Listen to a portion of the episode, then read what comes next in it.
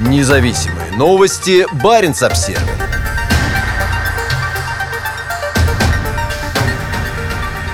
Госчиновник озвучил цену изменения климата в российской Арктике. По словам первого заместителя министра по развитию Дальнего Востока и Арктики Александра Крутикова, прямой ущерб зданиям и инфраструктуре составит до 99 миллиардов евро. Беспрецедентное потепление на российском крайнем севере сказывается на городах, промышленности и инфраструктуре. Как заявили в Российском министерстве по развитию Дальнего Востока и Арктики, если рост температуры не остановить, последствия могут быть ужасающими. По словам словам первого заместителя министра, прямой ущерб объектам в регионе может составить до 9 триллионов рублей. При самом оптимистичном прогнозе, то есть когда у нас минимальные темпы потепления, 2 триллиона рублей до 2050 года. И максимальные потери, если интенсивность потепления будет нарастать, 9 триллионов рублей к 2050 году, заявил он на недавней встрече в Совете Федерации.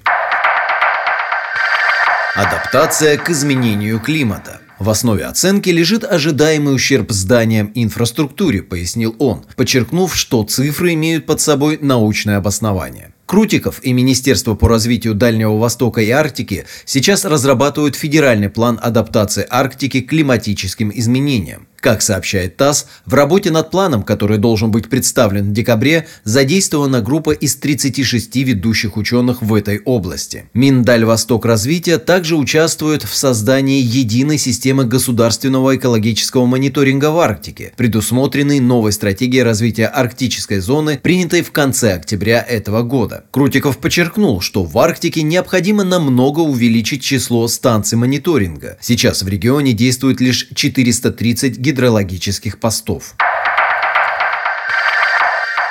Резкое потепление. Российская Арктика – это тот регион планеты, где потепление заметно больше всего. За последние десятилетия средняя температура здесь выросла более чем на 5 градусов. По данным Росгидромета, самые высокие темпы потепления сейчас наблюдаются в Карском море и соседних районах Таймыра и Ямала. Рост температуры оказывает серьезное воздействие на вечную мерзлоту, вызывая ее быстрое таяние по всему региону. В 2020 году было побито большинство температурных рекордов. Еще никогда за всю историю наблюдений, ведущихся с 1881 года, в Арктике не было так жарко летом. Рекорды продолжились и осенью. Наибольшие аномалии температуры в этом году наблюдались на севере полуострова Таймыр. Судя по картам Росгидромета, температуры летом в районе поселка Диксон на Таймыре превысили норму больше, чем на 5 градусов.